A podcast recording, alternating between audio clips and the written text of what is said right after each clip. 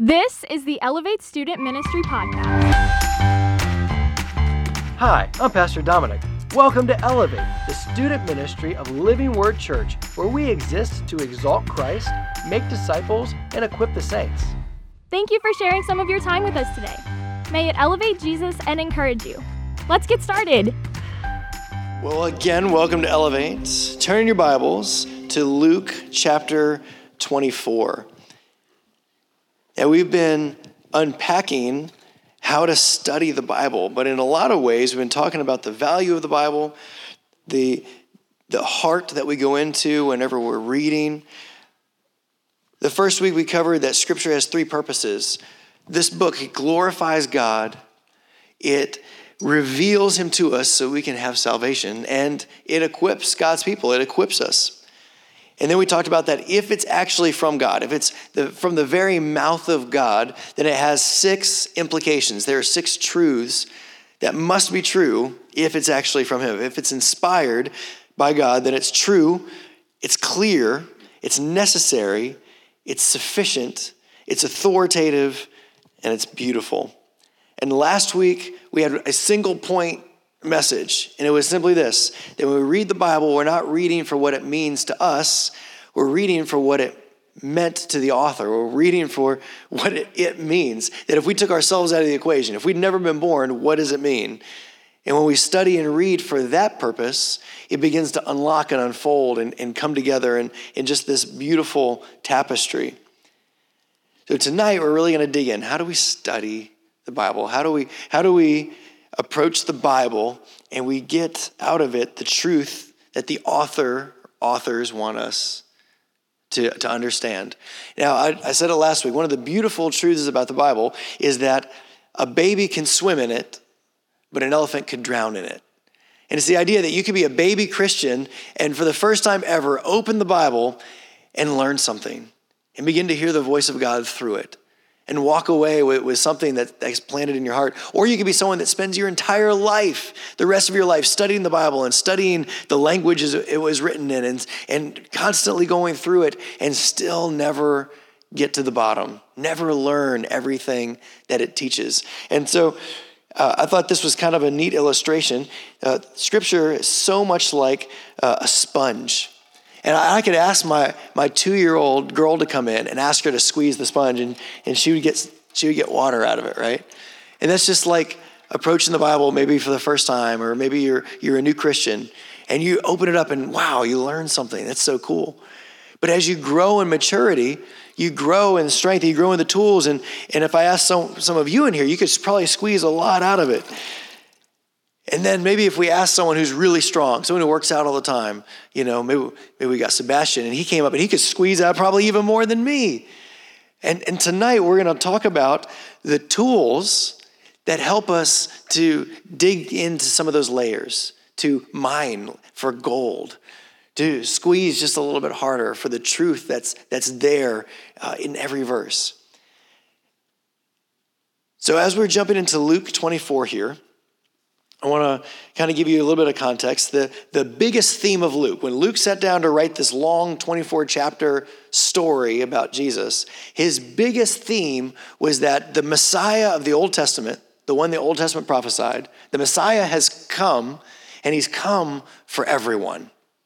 That's his big theme. And now, here at the end, we're looking at the resurrection of Jesus, and the women have gone to the tomb and when they showed up at the tomb, it was empty, and there was two angels there that said, "He's risen. He's not here anymore. Go tell his people." And so these two ladies rush out and they tell the 11 apostles and they tell the disciples, and no one believes them. And so the section right here that we're reading uh, is the, asking the question okay, so if Jesus rose from the grave, if the Messiah has come and he actually rose from the dead, who saw it? Who were the eyewitnesses? What were their experiences? Convince us that something went down, that the Messiah has come, the Messiah has died, and the Messiah has rose from the grave. And so that's where we're picking up right here. So the, the women have gone, they've testified, and no one is believing them. And we're going to pick up right here in verse 13.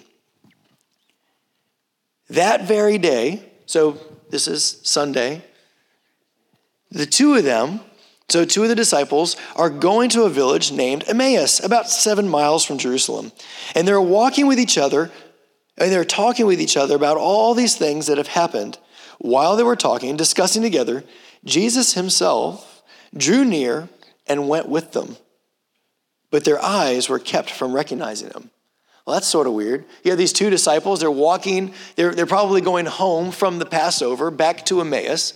And as they're talking about everything that's gone down, this, this Messiah that they've been following has died. All their, their dreams about this guy freeing them from Rome, all the miracles that he did have come to nothing.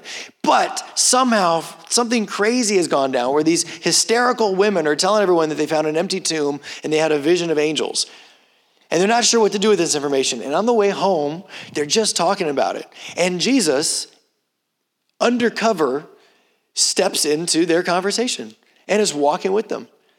Now, this has happened before. Remember whenever Mary Magdalene was at the tomb and she believed at first that Jesus was a gardener? A woman who had seen Jesus every day for probably years doesn't recognize him. So this isn't outside of Jesus's, you know, skill set, especially now that he's been resurrected and glorified. So he just kind of comes in incognito and he just sort of probes. He just starts asking questions. Verse 17, and Jesus, this is the he, Jesus said to them, What is this conversation that you're holding with each other as you walk? And they stood still, they stopped walking. Like, what? Looking sad. Oh, I'm sorry. And they stood still looking sad. One of them, named Cleopas, answered him, Are you the only visitor to Jerusalem who does not know the things that have happened here these days? And he, Jesus, said to them, What things? And they said to him, Concerning Jesus of Nazareth, a man who was a prophet, mighty indeed in word before God and all the people, and how our chief priests and rulers delivered him up to be condemned to death and crucified him. But we had hoped that he was the one to redeem Israel. Yes, and besides all of this, it is now the third day since these things have happened. Moreover, some women in our company amazed us. They were at the tomb early in the morning, and when they did not find his body, they came back saying that they had even seen a vision of angels who said that he was alive. Some of those who were with us went to the tomb and found it just as the women had said, but they didn't see him. And he said to them, Oh, foolish ones, slow of heart to believe all the prophets have spoken. Was it not necessary that the Christ, this is the word Messiah in Greek, that the Messiah should suffer these things and enter into his glory? And get this, verse 27. And beginning with Moses and all the prophets, he, Jesus, interpreted to them in all the scriptures the things concerning himself. So this is this is so interesting. It's crazy. It's like he steps in like undercover boss and just has this conversation with disciples that have been following him for who knows how long. And look at what they what they call Jesus. Back in verse 19, Jesus of Nazareth, a man who was a prophet. This is how they view Jesus. He was a prophet. He was like John the Baptist. He was like Isaiah. He was like Hosea and Haggai, Jeremiah. He was like one of them. And why did they believe that he was a prophet from God? Well, right here in the same verse, it says, uh, in verse 19, he was mighty in deed and word. It was amazing. He did these really cool miracles. He spoke with authority, and so it convinced us that he was a prophet. And then it's like Jesus, who has not stopped being Jesus, takes over the role of being a teacher again. Now let's jump down to verse 25. Oh, foolish ones, slow of heart to believe all the prophets have spoken. Notice this their doubt, Jesus. Jesus, Jesus like corrects them for their doubt, but it wasn't their doubt in the women's testimonies. Something more interesting is happening here. Jesus doesn't correct them for not believing what the women said. He corrects them for not believing the writings of the prophets the Old Testament scriptures. It's fascinating. Was it not necessary in verse 26 that the Christ should suffer these things and enter to his glory? This is, this is crazy. They, they're going to have an opportunity to believe because of what they've seen. They had an opportunity to believe because of miracles. But the miracles only brought them as far as he was a prophet. But instead, Jesus says, in verse 27, oh, I'm sorry. Um, verse 26 was it not necessary that the Christ should suffer? So Jesus is elevating. You think he's a prophet because he was mighty in word and deed, but I'm telling you that according to the prophets, you saw miracles, so you think he's a prophet. But according to the prophets, according to the scriptures, he was so much more than a prophet. He was the Christ, he was the Messiah. Miracles only go so far, fancy preaching only goes so far. But according to scripture, it proves that he was more than a prophet, he was the Christ. That is the evidence that Jesus brings concerning himself. He doesn't challenge them to believe because of miracles. He doesn't challenge them to be- believe because of eyewitnesses. He doesn't challenge them to believe because of an empty tomb. Jesus builds their belief on Scripture. And this seems so interesting because you and I, we would think it's harder to believe something that's written than it is for me to believe my own eyes, my own five senses. But think about it Jesus has ascended, and his apostles are dead now. There's no one living today who was an eyewitness that Jesus ascended from the grave. What do we have? We have Scripture. So when all the apostles died off from persecution or old age, what was left for us to believe that Jesus was the Messiah, that he died, that he rose again, that he ascended? We have Scripture. This is what Peter is alluding to. Uh, I think I've, I've been on the screen, which will save you some time. Second Peter chapter one. You can read all the verses, but I'm going to skip around a little bit just for time's sake. This is Second Peter chapter one, and you can read verses 16 through 21. But I'm going to jump around a little bit. This is Peter speaking, and he says this: "We were eyewitnesses of His Majesty." Peter says, "With my five senses, I knew Jesus. We were eyewitnesses of His Majesty. Peter saw Jesus alive." He saw him glorified on the Mount of Transfiguration. But then he goes on in verse 19 to say, And we have the prophetic word more fully confirmed, to which you would do well to pay attention. Knowing this, first of all, that no prophecy of Scripture comes from someone's own interpretation, but men spoke from God as they were carried along by the Holy Spirit. Do you hear what Peter's saying? He's saying, I was an eyewitness. But you know what you can trust even more than my testimony? You know what I trust even more than my own eyes? I trust Scripture because it's coming from the very mouth of God. It spoke from God as they're carried along by the Holy Spirit. This is what John does at the very end of John's gospel. John says this These things were written so that you may believe that Jesus was the Christ, the Son of God. How can we know that Jesus was the Son of God? Because he wrote about it. He put more stock in Scripture than he did in anything else. This is where we anchor. And this is what Jesus is doing in Luke 24, verse 27. It says, In beginning with Moses and all the prophets, now, Moses and the prophets represents the first five books of the Bible that, was, that were written by Moses. And the prophets represents the rest of the Old Testament. Moses and the prophets. That, that's the whole Old Testament.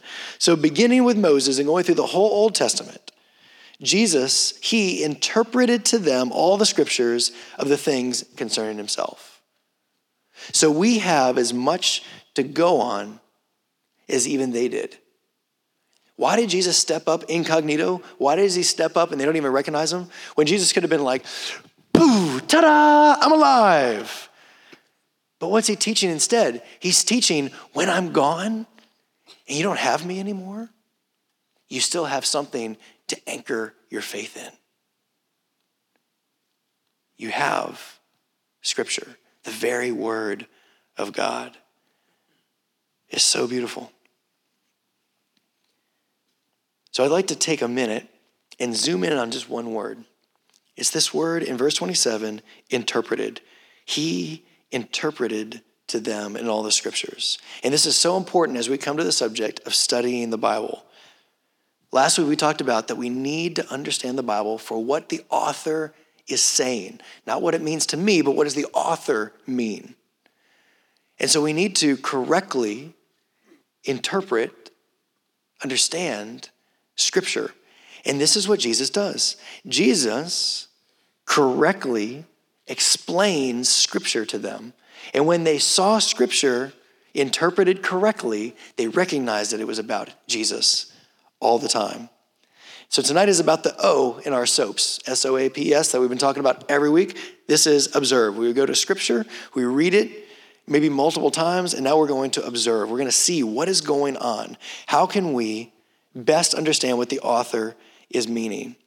We're going to try to do what Jesus did to correctly interpret Scripture. Now, it may be a little tougher than what we would think. We have sort of four hurdles that we have to get by because there's a huge gap between us and the person that was writing and the audience that he was writing to. First of all, we have a 2,000 year gap. That's enormous. Like, I don't think we can wrap our minds around how long 2,000 years is. But there are 2,000 years between us and that author, between the author of Luke or John or Moses or whatever. Actually, Moses is much, much longer. Conversation for another day. So we have a 2,000 year gap. We also have a huge cultural gap. They, they thought completely differently than we think. They were in a different world where survival, like you wake up in the morning and you work so that your family can eat tonight. And then tomorrow morning you do that again. And they lived underneath an emperor who ruled with, with absolute authority, who could take your life and no one challenges that. And they lived in a country that was, that was overrun and taken control of by that emperor. Like the cultural gap is huge. Also, we have a theological gap. The men that wrote the Bible were Jewish. Like we worship a Jewish Savior. He was born a Jew, and the people that he surrounded himself with initially were Jews. And then in the book of Acts, this gospel goes out to everyone who's not Jews. Yay, that's me.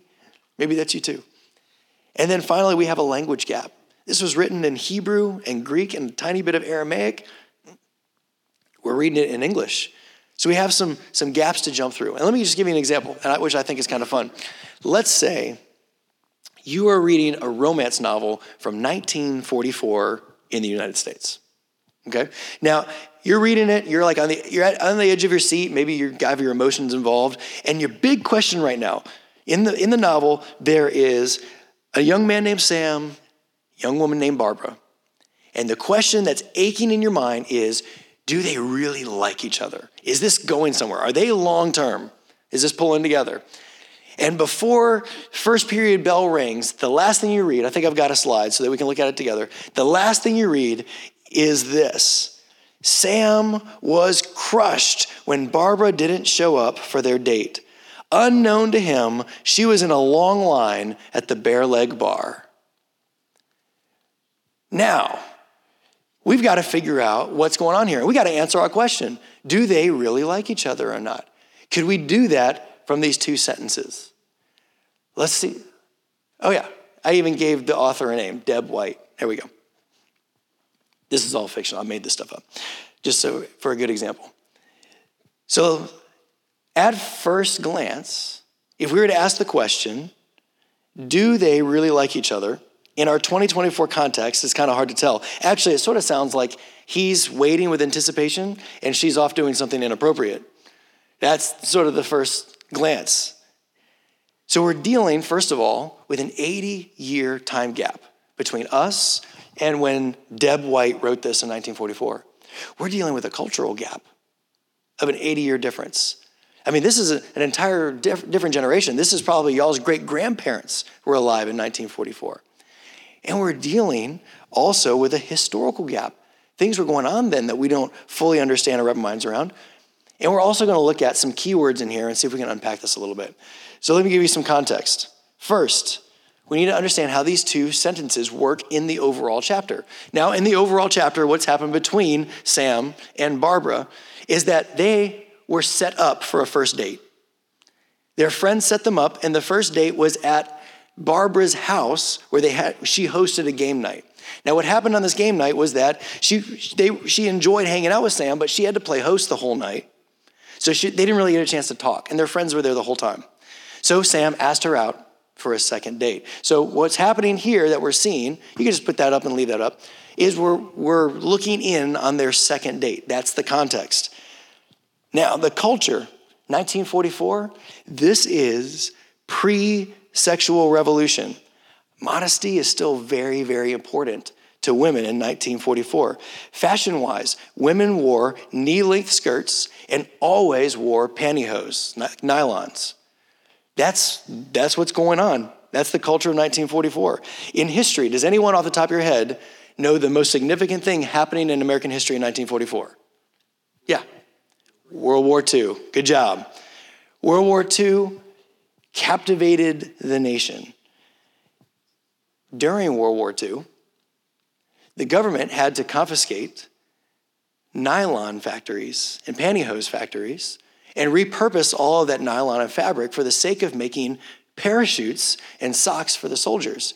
And it made it really, really difficult for women to buy pantyhose. All right, so we have some context, we have some culture, we have some history. Now let's look at some keywords. Now, just off the top of my head, I don't think things have changed very much, but I would look at the word, if this was, if I was studying scripture this way, I would look at the word crushed. What does crushed mean? Someone yell out, what is, what's happening? Huh? He's very upset. Yeah? He's devastated. His feelings are hurt, right? Uh, maybe another word that I would look at might be a date. I'd want to know does the word date mean the same thing then as it does now? But let's be honest. What we're most curious about, the key word that we really want to know what's going on there is bare leg bar. Are you with me? So let me give you some, some background. Now, because of World War II, because of women not being able to find pantyhose and the expectation of modesty, to keep up appearances, before women would go into public, many times they would use makeup foundation or certain kinds of paint to actually color their legs, even right down to drawing a line up the back that looks like the seam of nylons. Now, this is a lot of work. So, if you were willing to spend the money, women would go to a bare leg bar to have their legs done before they would go out in an evening in public or something. So now, with that in mind, let's reconsider what's going on here. Sam was crushed. So, what does that tell us about Sam? He had big hopes for this. He really likes her. We have half the equation solved.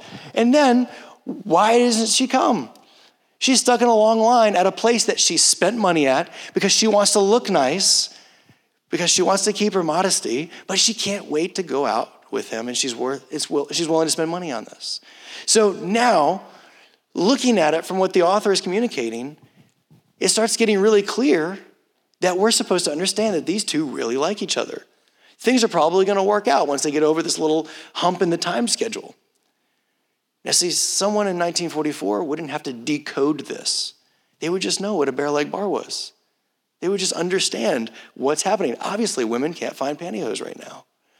And so, as we're studying the Bible, I know that's a long illustration, but as we're studying the Bible, that's our goal. We want to get into the sandals of the people reading this. We, we want to try to like get into their mindset and understand where they're coming from so that this makes sense. So we don't miss things. See how easy it was to just miss an obvious truth just because we're separated from their time and culture and, and the way they think? So that, that can be the Bible sometimes. So, as we dive into studying the Bible, we want to get into the shoes, into the sandals of the author, of the person the author was writing to. So, how do we correctly understand what the Bible is saying? We're going to apply the same common sense principles that we did to this fictional fiction that I fictionized. How can we squeeze scripture to get the truth out? The first thing, whenever you open up your Bible and you start reading, Start at the beginning of a book and read for context. You want to start with the macro, the macro, the zoomed out. What is the overall of this whole book? What is the author trying to communicate? What are some of their main points? Because everything in the book is going to point back to those main points again and again and again. Then we can zoom in a little bit. Then this is what we did whenever we looked at Luke 24. I told you Luke's main points. I told you the main point of that chapter of, of 24. And then you zoom in a little bit. All right, well, this section of verses, this, this story, this argument by the author, uh, what is the main point of this? What's the main point of the story? What's the main point of, of this complete thought? What is he arguing? What's his main point? So you're zooming in. And finally, now you can zoom in to a single verse. Now, this verse is the next step in the thought pattern, in the, in the train of thought of the last verses. And it's a building block before the next verse. And so now, this verse, in the context of this section, in the context of this book, now the verse makes sense. So, first, whenever you open the Bible to study, look at the context. Uh, in the words of one of my favorite preachers, context is everything. He gets the congregation to say it back to him. Con- let's do this. Context is everything. Context is? Everything. There we go. All right, cool. And just an example of how things can go very, very wrong.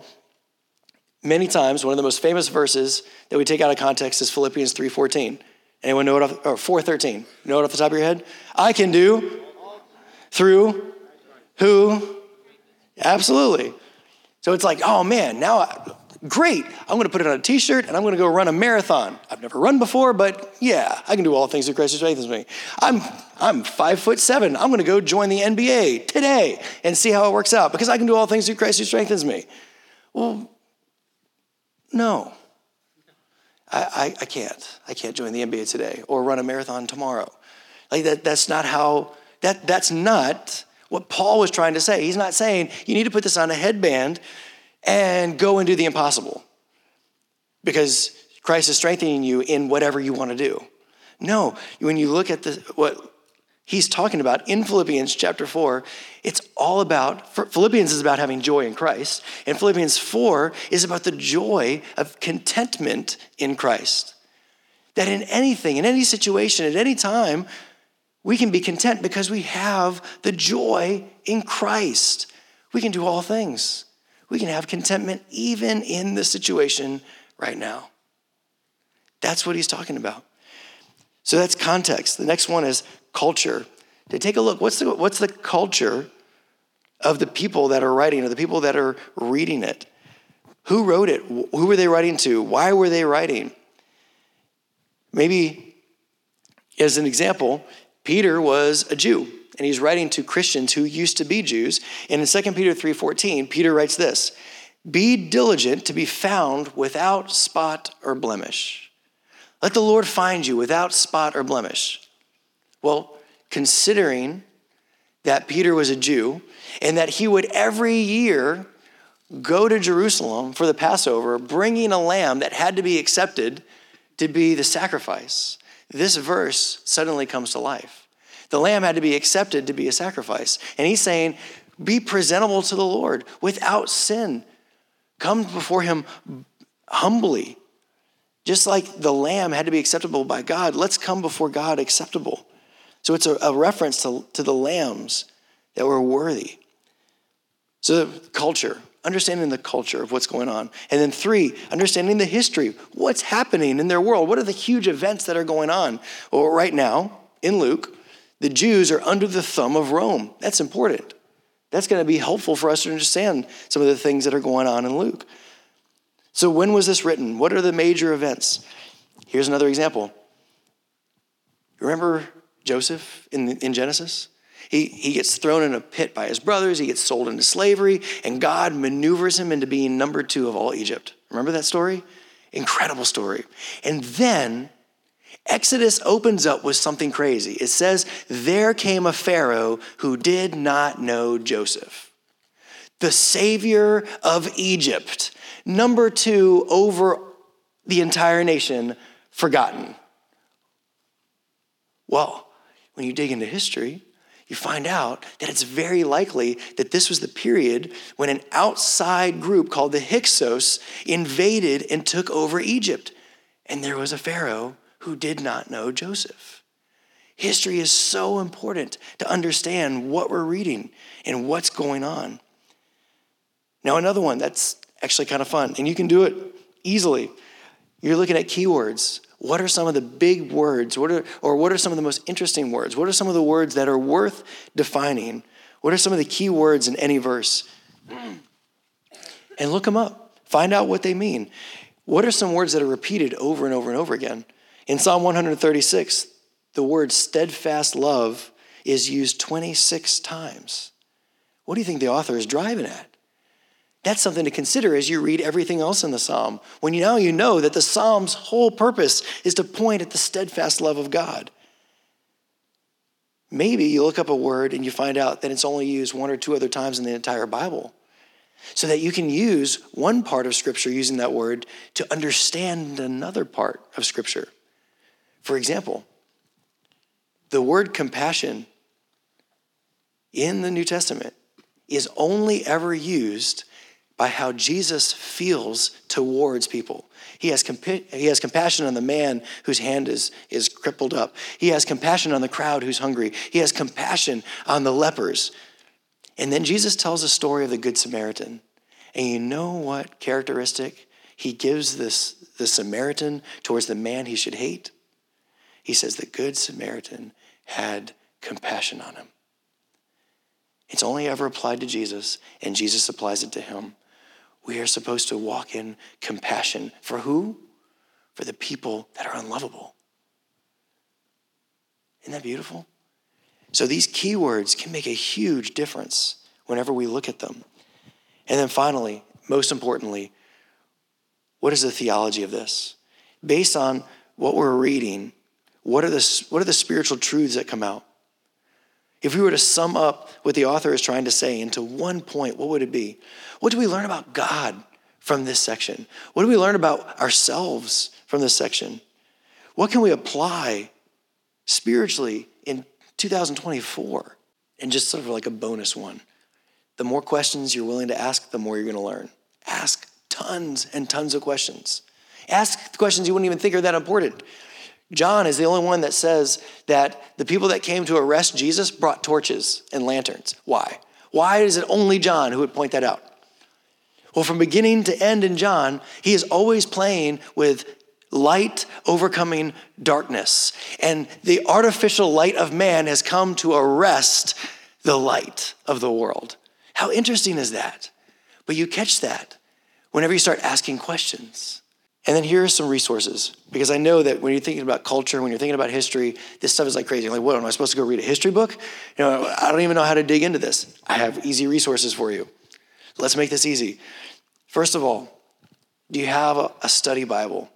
Uh, we sell the ESV study Bibles, and the bottom half of the Bible is called commentary, and it explains the verses that you're reading verse by verse. And the commentaries are written by people way smarter than us, who understand the culture, who know the history, who know the languages. They have already overcome all these barriers for us, and they sat down to write for us. So if you don't have a study Bible, find a study Bible. And you can buy commentaries that aren't even a part of a study Bible. A few months ago, we sold one called the Warren Wiersbe Commentary, and I sold it for half price here. I'll give you, I'll give you one. Come and ask me. I'll say, sell it to you for half price again. Next month in February, our book of the month in February, again at half price, is going to be the Matthew Henry, the new Matthew Henry commentary. People that are way smarter than us. And you can read along with the Bible, and they've done the homework for us.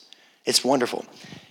Something you can bring up on your phone for free is called um, the Enduring Word app. So just get on your app store download Enduring Word and its commentary with Scripture. And they've done the work for us. It's great. It's by some, some of the greatest theologians are being pulled together for that app.